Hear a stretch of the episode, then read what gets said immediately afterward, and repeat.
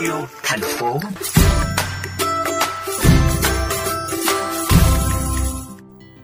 Thưa các bạn, với mong muốn tận dụng nguồn tài nguyên rác và tái chế thành những sản phẩm có ích, Tetra Pak, một doanh nghiệp sản xuất bao bì tại Việt Nam, không chỉ thực hiện sản xuất theo mô hình kinh tế tuần hoàn mà còn nỗ lực thu hồi các sản phẩm sau khi sử dụng. Thời gian qua, đơn vị này đã phối hợp với các đối tác địa phương, hợp tác với các nhà bán lẻ, xây dựng được mạng lưới thu gom vỏ hộp giấy ở thành phố Hà Nội và thành phố Hồ Chí Minh. Các vỏ hộp giấy sau khi được thu gom sẽ được vận chuyển đến các đơn vị tái chế, phân loại và tái chế thành các sản phẩm như làm giấy, mắc áo, tấm lợp, vân vân.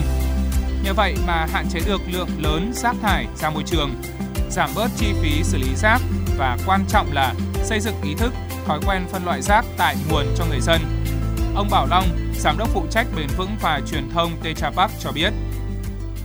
cái cam kết xuyên suốt của Tetra Pak từ khi mới thành lập trong đó có ba cái trụ cột chính đó là bảo vệ con người bảo vệ thực phẩm và bảo vệ trái đất. Chính vì vậy, xuyên suốt trong hoạt động của Tetra Pak thì chúng tôi luôn quan tâm đến chuyện làm sao những sản phẩm của mình nó sẽ ít tác động nhất tới môi trường. Những cái sản phẩm hộp giấy sau khi được người tiêu dùng sử dụng xong thì chúng tôi muốn làm sao để thu gom được toàn bộ thì việc thu gom này nó sẽ giúp cho cái vấn đề thứ nhất là nó sẽ tạo được một cái văn hóa về tái chế cho người tiêu dùng giúp cho cái môi trường chúng ta nó bớt rác thải và nó sẽ xanh sẽ đẹp hơn và quan trọng thứ hai là cái việc tái chế đó sẽ giúp cho việc tiết kiệm được nguồn tài nguyên thiên nhiên